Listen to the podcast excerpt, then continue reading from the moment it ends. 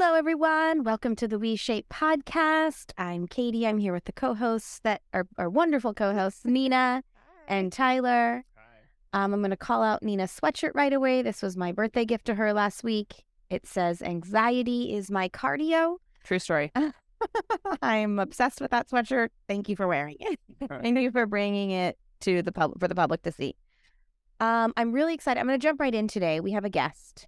Um, I had the privilege of being on this person's podcast, and we had a really phenomenal discussion. And she actually opened my eyes to so many things I had never considered.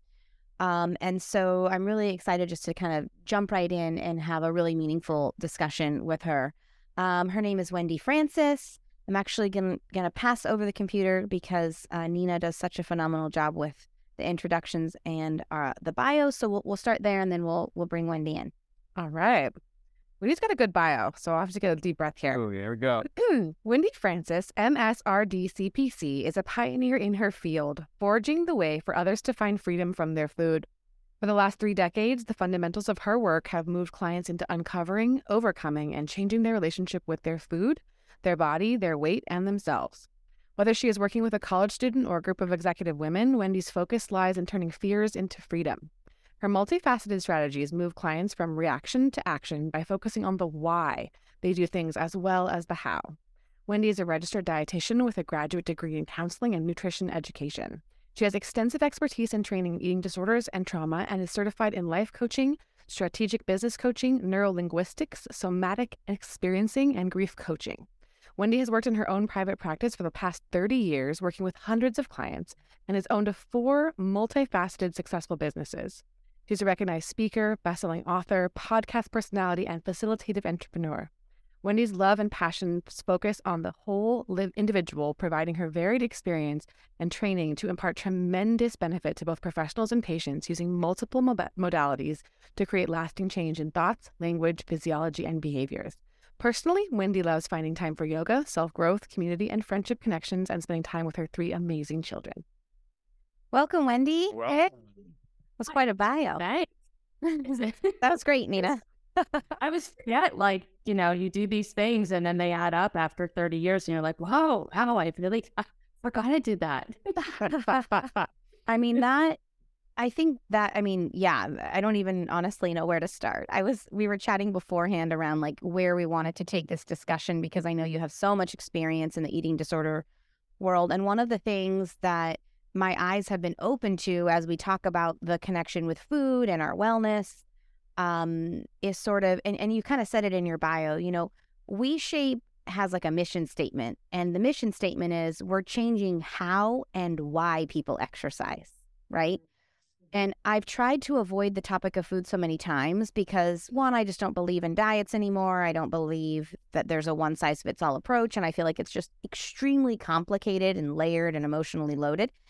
Um, but the reality is, is if I'm in the fitness space, the food part just kind of comes with it. So I figure rather than avoiding it, it's best that we have conversations about it and you and you kind of talked about that connection of how and why we're doing things. So I wonder if we should we should maybe start there. Um, because I think that one of the things we don't realize is that disordered eating is on a spectrum.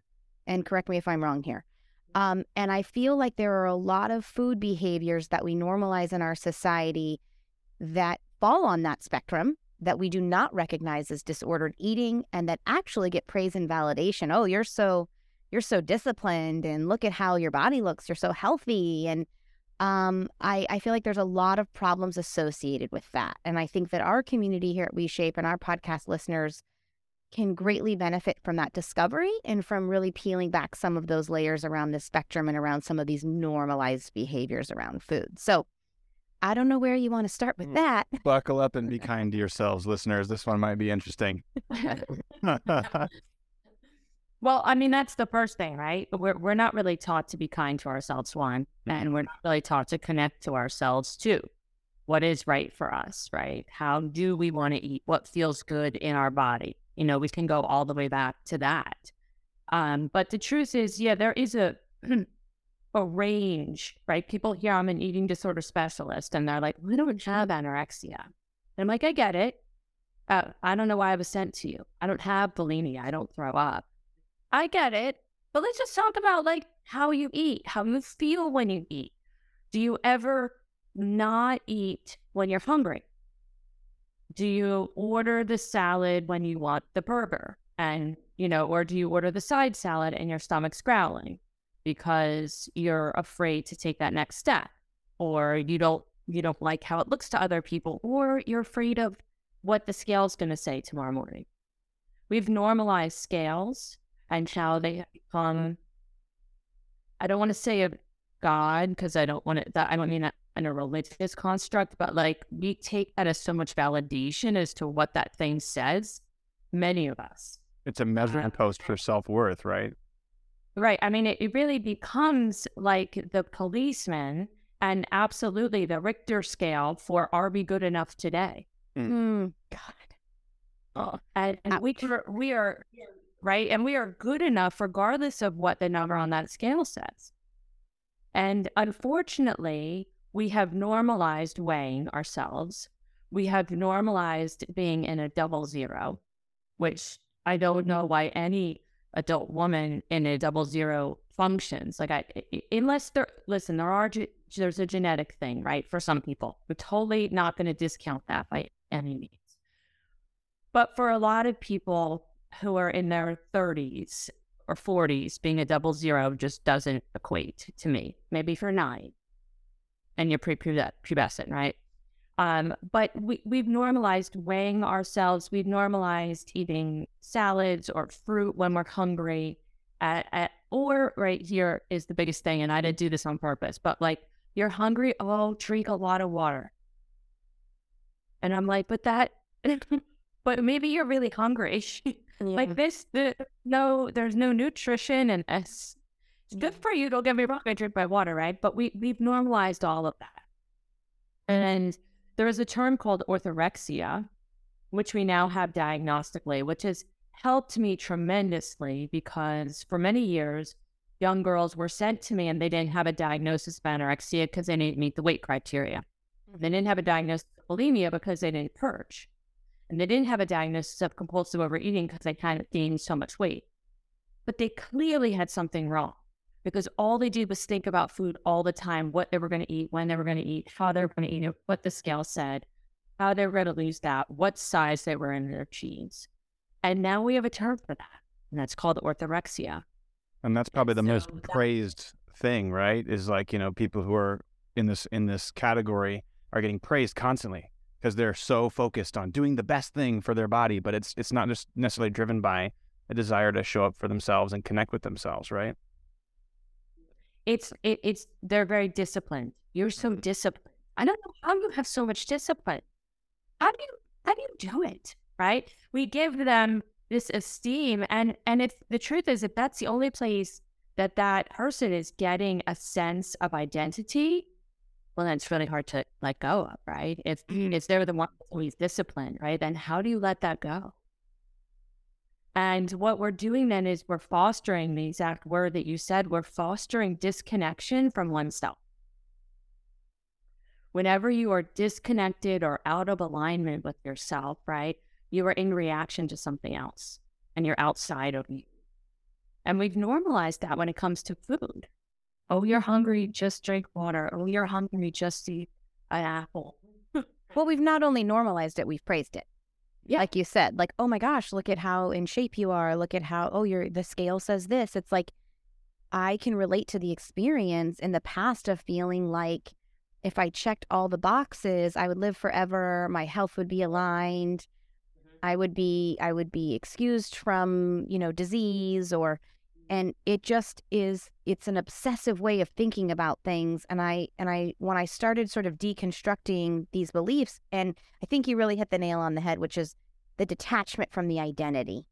When mm-hmm. i started doing that it was like oh shit my mind has more capacity to do other things that bring me joy and connection and and it was like such a weird like almost for a little while like void in my mind. Like i feel like i should be doing something that i'm not doing anymore but it was once I could get past that and just accept the idea that like if I'm going to make a conscious effort to grow in in this life, mm. most of that will require me shifting identities over and over and over again. And so the ability to not become so deeply enmeshed in the attachment of the identity for me has been the way that I can move through that.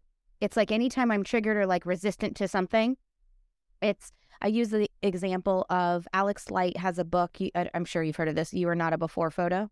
Mm-hmm. It's a phenomenal book, and in that book, she makes a suggestion for many books, and one of them was, "Food is not medicine."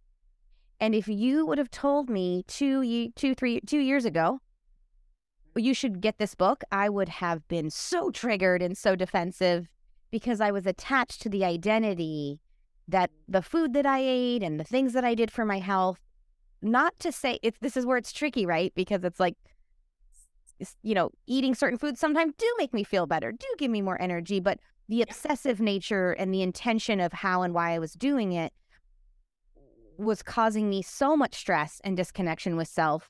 And the fact that I would have been triggered by that book suggestion tells me that I'm too attached to that identity.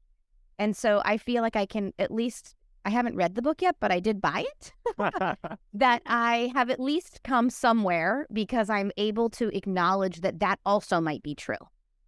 But it's mm. hard to break up with those identities, right? We establish our connections with other people, with our careers, with our families based on those identities. And if we say we're not identifying as that person anymore, how do I connect with other? How do I get my validation? How do I get my the praise that I that feels so good? Who am I is a scary place to be. Yeah. folks. Yeah.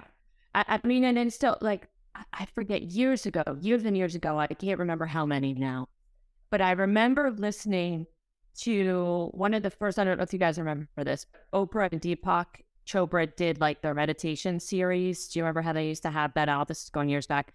And on one of the first, I was I was obsessed. As soon as that, the first I heard was the first time I ever meditated. It was like a, a huge light bulb for some reason, the way that their voices went, etc. In any case, I remember clearly on one of the first audios that I heard, what he says, um, ask yourself, who am I?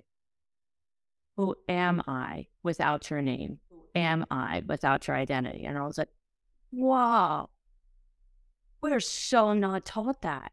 Mm. We're so taught to be the eating disorder professional, the person that has discipline, the person that, you know, the the the one that's skinny and right? The one that exercises all the time. Oh, she goes to the gym all the time. She's amazing. I don't know how she does that. And I go, even in her body? Like, mm. you can buy is she even there? Right? So, but we're we're not taught that our identity just is who we are in here. That mm. it's not what we do. Mm. We have it backwards. We think that our identity is what we do. We don't eat certain foods, or we only eat certain foods. We exercise a certain way. We're a cyclist or a runner, right? That's our identity. And to give that up, well, first of all, it's why adolescents are fraught with these issues, so to speak, because they're trying so hard to grasp outside themselves for identity. Mm. I mean, if we just taught our kids that they they work when they work from the inside, and that's a whole other topic for another day. But Yeah. um, but you know, adolescents are grasping, and then the truth is that then stays with us as we get older, right? Because then you have that identity. You move from being the you know the girl or the the guy at high school who who never ate anything with fat in it or whatever it is, right? To the college student, to the person in the career, right? Oh, she's such a healthy eater, mm-hmm. right? To, to passing that on to the next iteration. It go it, and it goes up with you, and then there's a whole other topic of discussion. And Carolyn Costin talks about it in her dieting daughter. Um, Carolyn Costin is amazing, and um, and then right, and then when we become mothers or fathers, well, we take those beliefs and that identity and we pop that right into our kids. Not that we mean to, Yeah. but it just happens, right? Or, or gosh, I'm, your mom is such a healthy eater. She's amazing. And then the child hears that and goes, oh, if I'm good, then I eat like mommy. Mm. And if I'm bad, then I don't. right? So that that that gets really mucky, and I know that, but just so you to kind of see how that cycle then continues. I think one of the really interesting things about that as well that comes up for me is that when we are searching for identity in our teen years and into our adult lives, really, we oftentimes feel really afraid to let the identity shift. Like you pick one and you're like, okay, I picked this box. And then you're like, well, if I change the box, people are going to think I'm like fake or I'm a poser or I'm like a mercurial personality. I can't be trusted. Like people are not supposed to be like just this static thing. Like you're allowed to change. And like I've been a vegetarian, I've been a vegan, I've also eaten meat. Like it's okay to try things that work for your body and see what works for your body. And I think like we're really in fear of like you were in this box, and then you moved, and now I am distrustful of you, or um, you don't fit the narrative of what I want you to be. Well, I think it's because I was talking with someone about this the other day. It's because there there's this idea that if you change, you're afraid of the reaction from other people because the way there's things about that identity that give you validation. So then if you change, and then the people around you are uh, triggered in your change because if you're changing, should I be changing? And then they project judgment on you, which then you're like, when I was this way, I was getting things projected at me that felt good. And when I change, I'm getting things projected at me that don't feel good. Right. Yeah but that's actually not rooted in your stuff. No. That's rooted in their stuff because you're making them scared to change. Absolutely. but I mean, like it, cycle. But that's how you also know who your people are. Yes. Because I, Nina and I have been friends for 15 years, and we are not the same people ever. Like, like, like we we've had goth phases. We've had, we've had like, I mean, I'm still up on the inside. a little bit, yeah. but like, another hour for the podcast. We're going to go through all the phases. Had dieting phases. We've had health phases. We've had, I mean, the number of identities that you and I have transformed through. Yeah. But at the core, we have a connection in a way that allows us to say, doesn't really matter. That you're safe, right? I think yeah. like when you change the box you're in, sometimes if those are more like peripheral friendships or people who don't support you at a deeper level, mm. then they're like, oh well, you don't fit my narrative, so you're not my friend anymore, and you lose connection. And I yeah. think we we are so struggling to find connection with self that we see connection with other. And then when someone's like, well, we were both really close friends because we shared this diet principle or this uh, taste in music, and you shift that, then they're like, ooh, you're going to be ostracized because like I can't relate to you, and it's there's fear there. Yeah, and I think we should I think one, we should normalize that relationships evolve and change, and that the determination of the quality of a relationship is not the number of years a relationship exists. That's a whole episode of a podcast. and then also, um, sometimes people are brought into our life that have a really, what I like to call deep, authentic soul connection that is meant to go with you through all of those things and hold on to those people dearly, right? Both can exist. So it, I don't know. It's it's complicated, but I think we're on the same page with this sort of like. Uh, uh, it was hard for me to break free from the identity of I'm the healthy person. What if what if somebody sees me in the store buying a donut now? I used to be so jealous too. I'd be like, "Oh my god, Katie's so disciplined." I was, I was idea. deeply suffering. right. There's no word disciplined, right? Yeah. We use that a lot for people that control their food.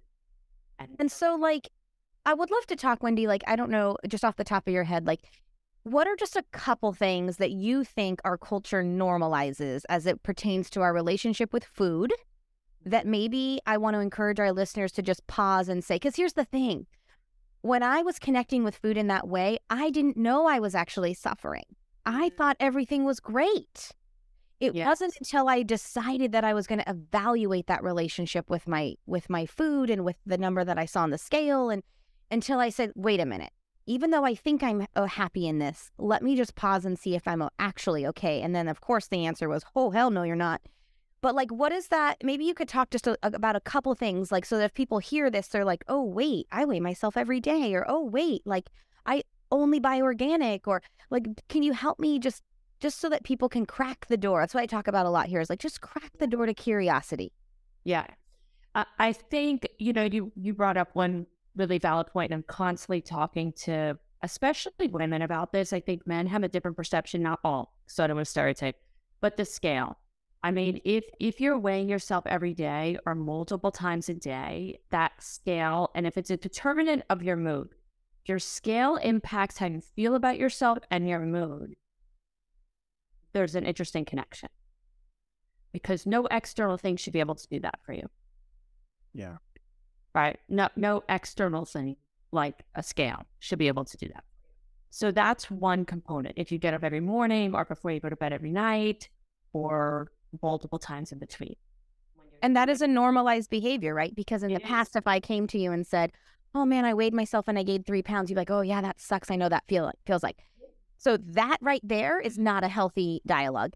I think eh, uh, uh, uh, not normalizing that would look like, really, Katie, you're defining your day and your worth by that number. Like, but again, our culture normalizes that. So when I go to my best friend and say, "Shit, am I might I gained three pounds over the weekend," you we we used to go, "Okay, well we just won't we'll What skip we our gonna do about it? we'll skip our cheat day this week." Yeah. I think underneath this though is this belief system that says we're not worthy unless we whatever.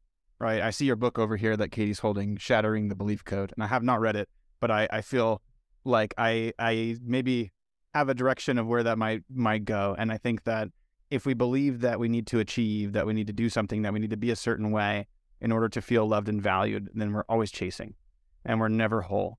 And it's not until we pause and say to ourselves, I'm already whole. I'm I'm deserving of love, regardless of what I do in this world. Always going to be scrambling and chasing for it. It's true. If we start from the premise of we're full, so to speak, Yeah. opposed to we're empty, right? Because if we're empty, we've got to fill up with mm. the number on the scale, with grades, with money, with the next business, with whatever, right? If we're if we're empty, we've got to fill up with that stuff. The problem is, is stuff goes away. You got to yourselves the next day. Yeah. It's, It's always scrambling for more. Always scrambling for the next thing. tomorrow, right? Like take it in so many different directions, right? We've got to we've got to eat less tomorrow, whatever that is, right? So we come from the premise of yeah, we're we're we're full, we're we're whole in who we are, and each of us is really cool because we're all different, and that's really our identity. Really, our identity is like who we are inside. So like connecting with that difference that makes you you, not Right. connecting with the projected image that you think you should be. Exactly. Whenever it's a should, you always got to throw it out. I mean, because that's always about somebody or something. Oh my God. That's like a write that one down, tattoo that somewhere. Getting a right? sweatshirt with that. If it's an I should, pause and examine that and figure out what's going on there. Yeah. Uh, and the truth is, you know, when it comes to food, right? We are taught to normalize that word so much when it comes to food. I should eat, right? I should eat my vegetables. Where, who, who said, like, what if vegetables make you feel terrible? What if you've gassed all day long? Like, we need to talk. Like, they're not right for you, or maybe you have to pick different ones. Yeah. Right? Or, or I shouldn't eat dessert. Well, who said and why? Like, who is that that's telling you that?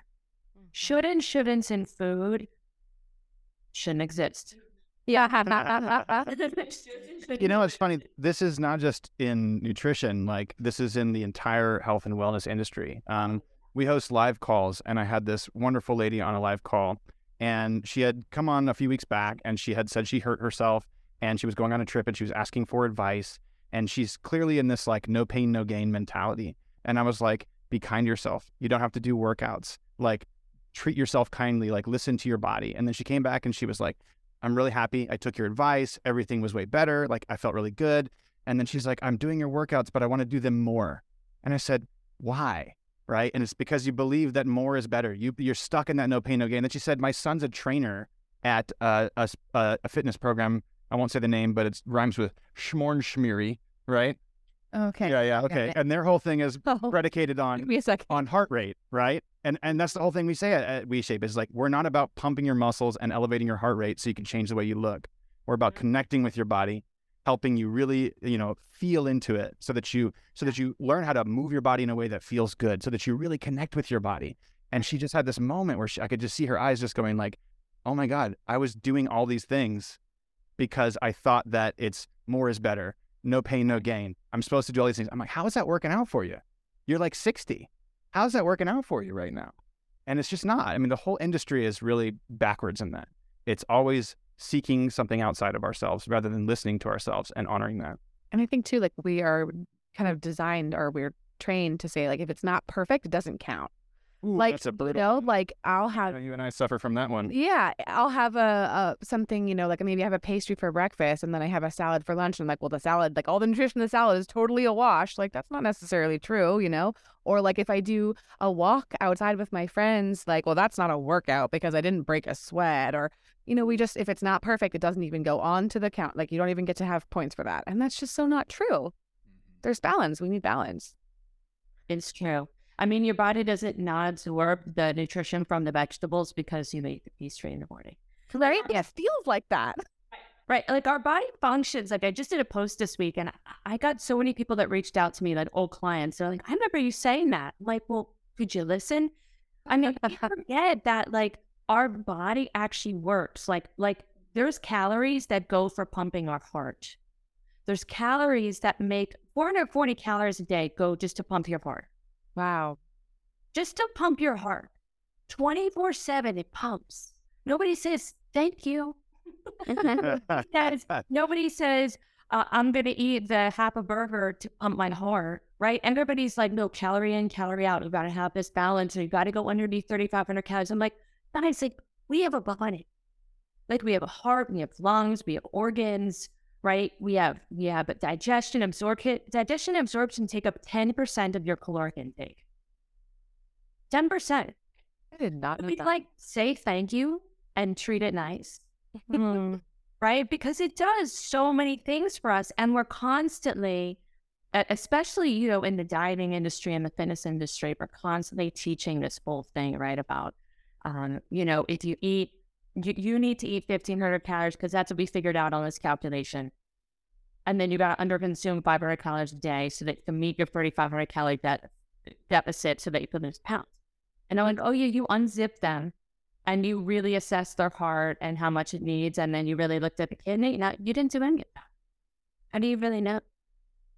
And so we're just corroborating with the disconnection from our body and the disconnection from ourself. And the more we do that, the more we kind of keep that bridge between who we are inside, physically, physiologically, spiritually, mentally, and emotionally, the more we're going to see not good things happen to how we are on the spectrum, right? And and how we treat our food, how we treat our body, and how we treat other people. Because we're just so disconnected. The the the wellness space, the fitness and diet space have so much to gain from that construct of yeah, y- unless you look this way, you aren't valuable. And so now buy this. Okay, that didn't work great, so now buy that. Okay, that didn't work great, so now buy this. There is significantly less for people to gain um, from a business perspective if you feel great about yourself. And so I think acknowledging that, um, Tyler and I used to own a fitness company that was all about get a six pack, do the keto diet, do this, do that. And we got lots of customers because people feel like shit about themselves all the time.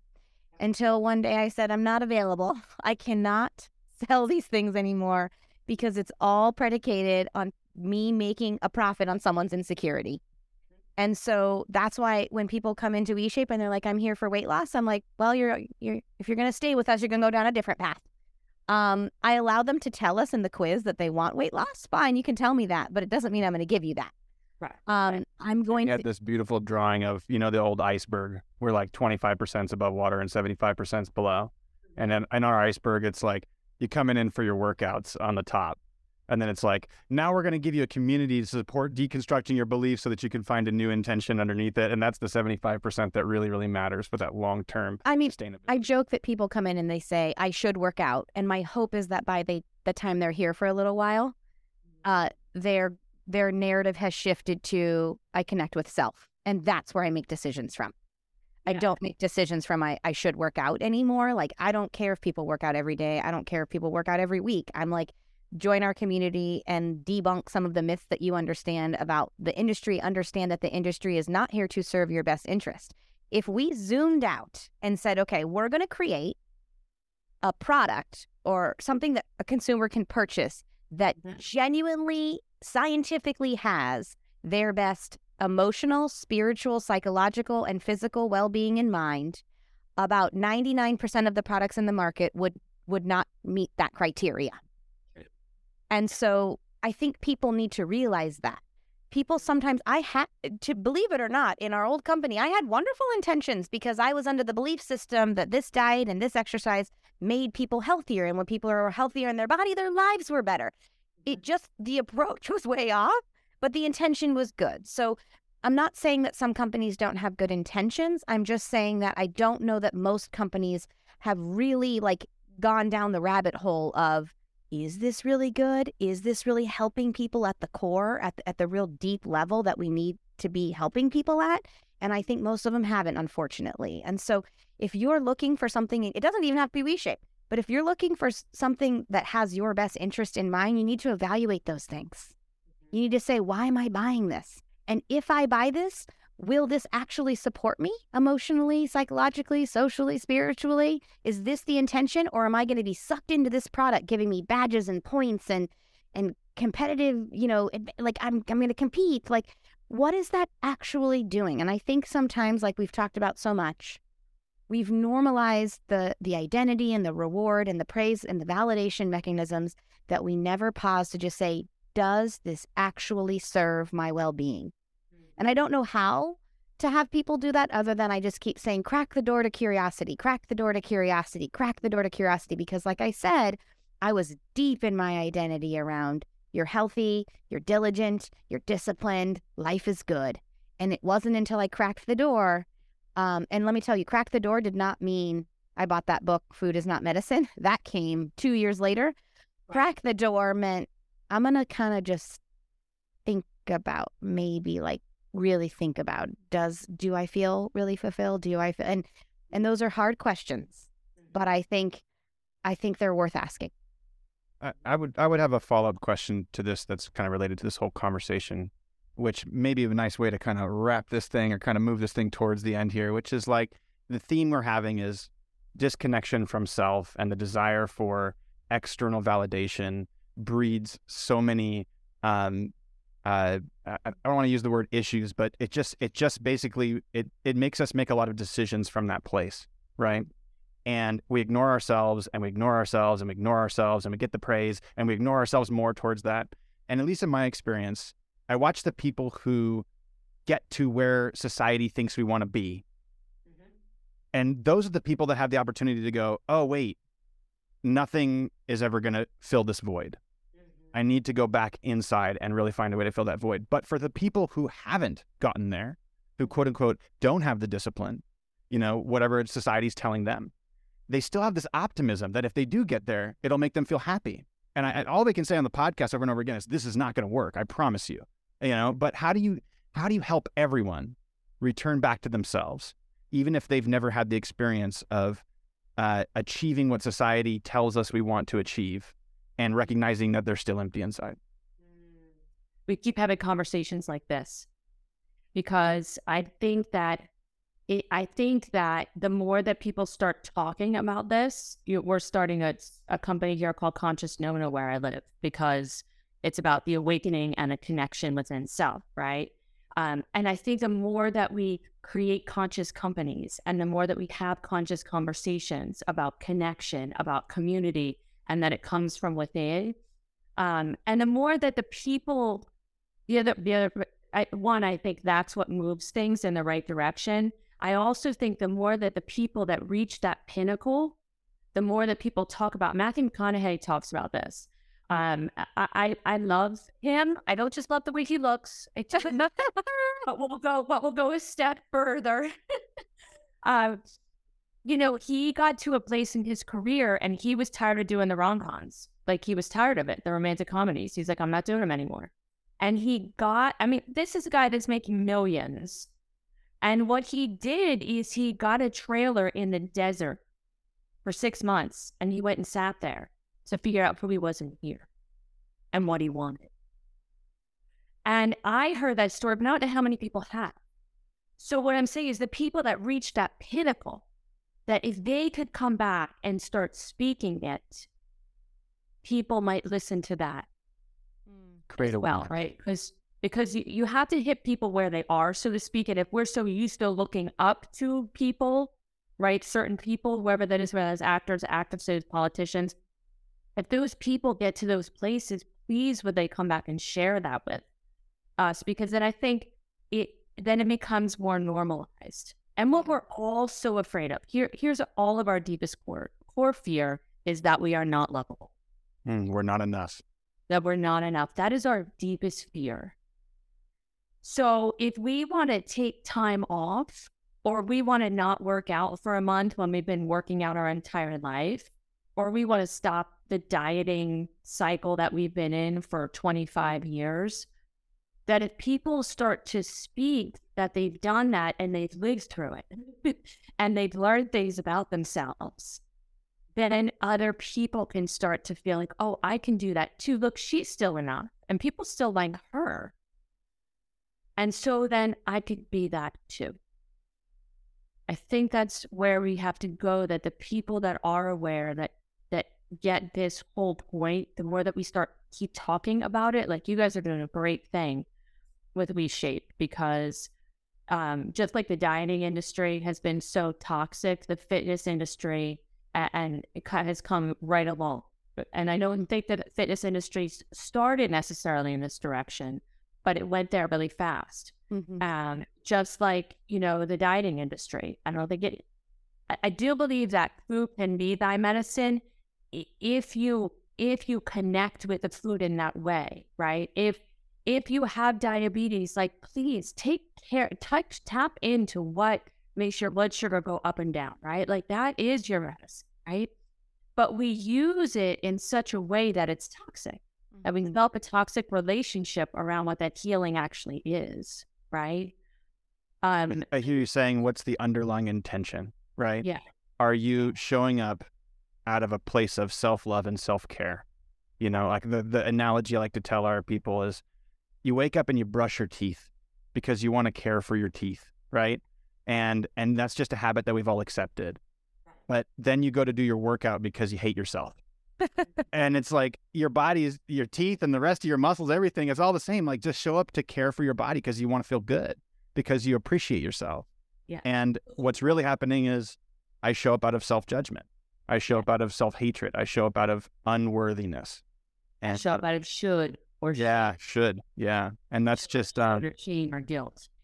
I appreciate your perspective. I can see you feel it. I really can see you feel No, this. I, I'm super passionate about this because I've lived it. I mean, I've lived it myself. I've lived it through all of my clients that have been in recovery, and I've watched them like get to a place where they're like, "But if I don't exercise, like I'm going to explode." And I'm like, I, I swear, I promise. You can call me 15 times tomorrow. Whatever you need to do, I promise you will live to the next section, session. Promise. Mm-hmm. Because you can. You don't have to do everything and and breaking that cycle and what i've watched is so empowering when they go oh like i'm alive still like i didn't run for two hours and i'm like okay i know i know i know you are but i know you didn't trust that right Yeah. so it really is about shifting it from should shouldn't and shame to want mm. I, I go out for runs here and there. There's nothing wrong with it. If my body goes, hey, I got a lot of excess energy today. I want to go for a run. I'll run.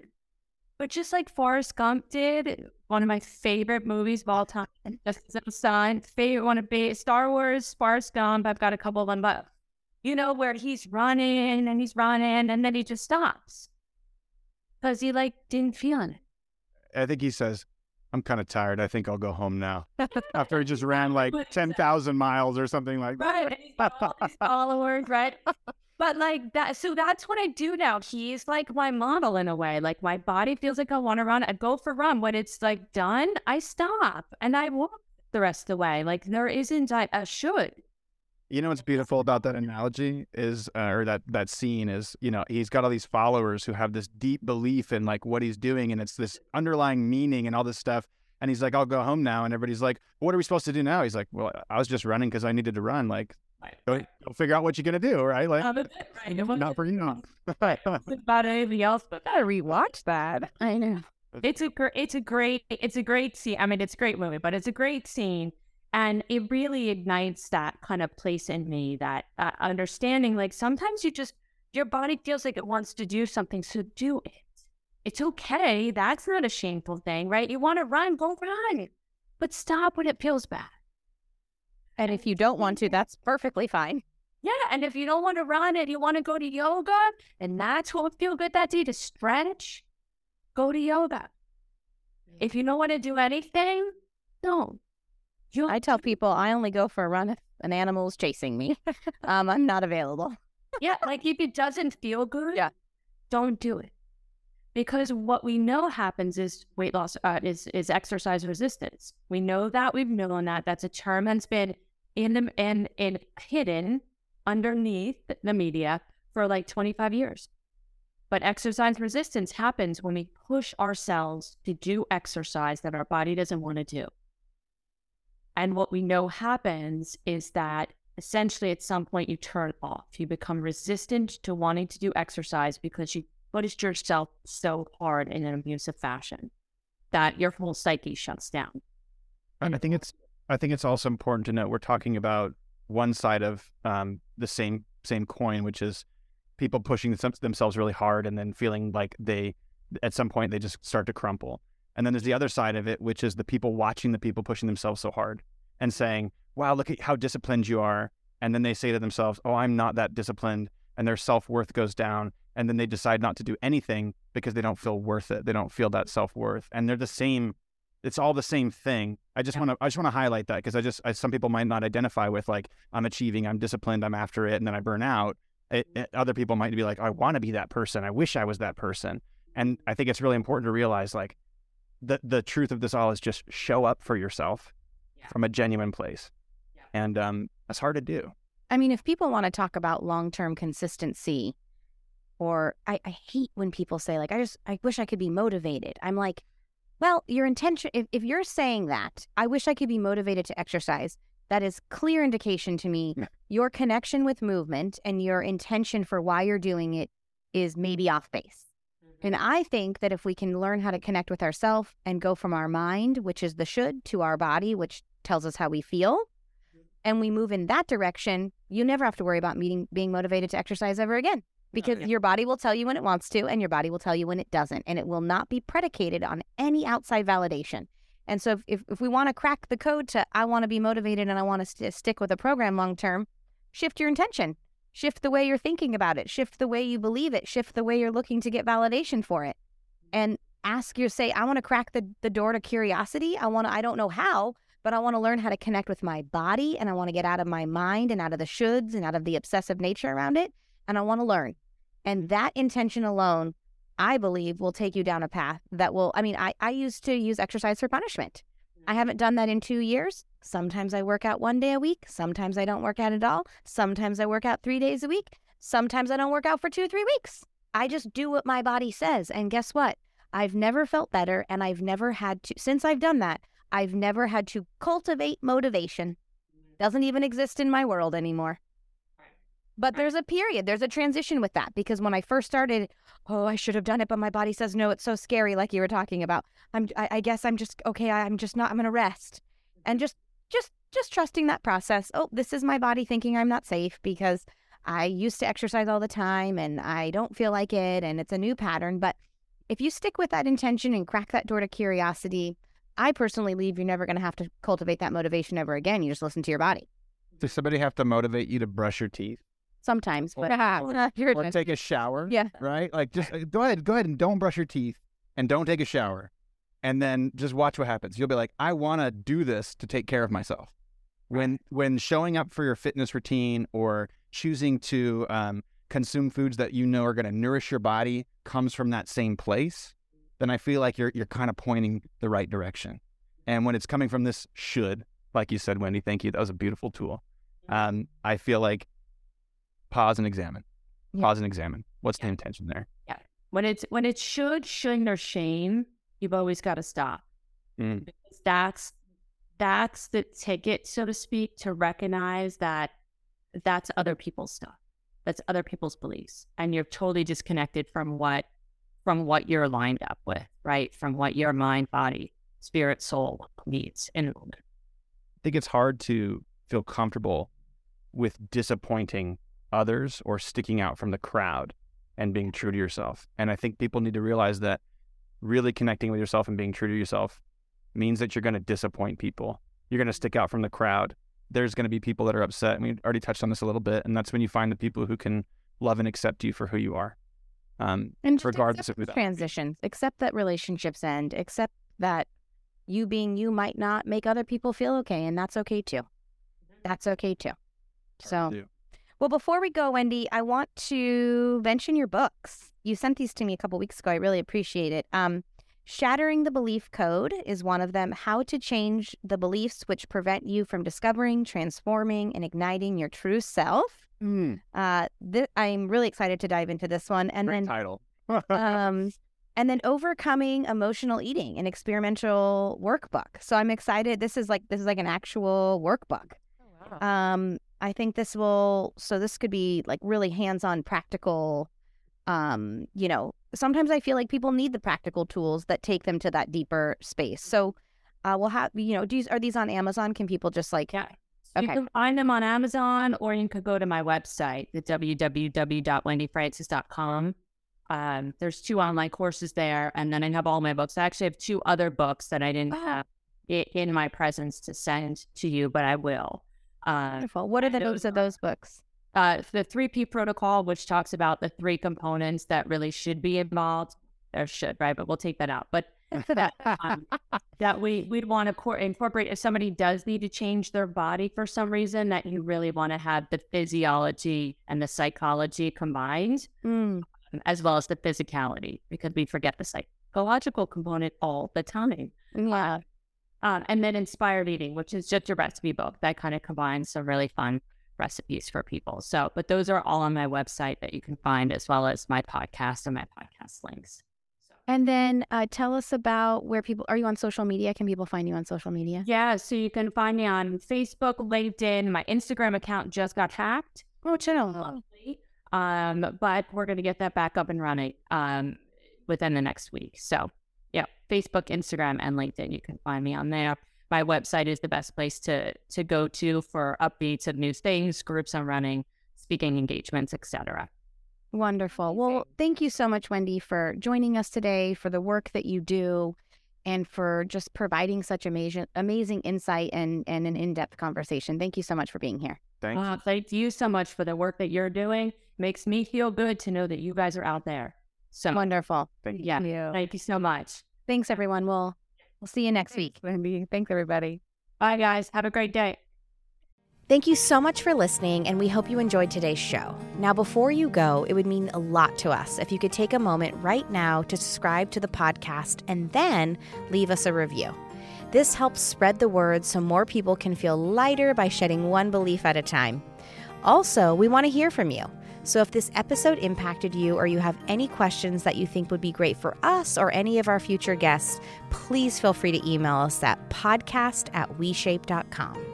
And finally, if you want to try WeShape's different approach to health and fitness, make sure you click the link in our podcast description or go to WeShape.com slash free, where you can build your first workout and activate your two-week free trial. See you next week.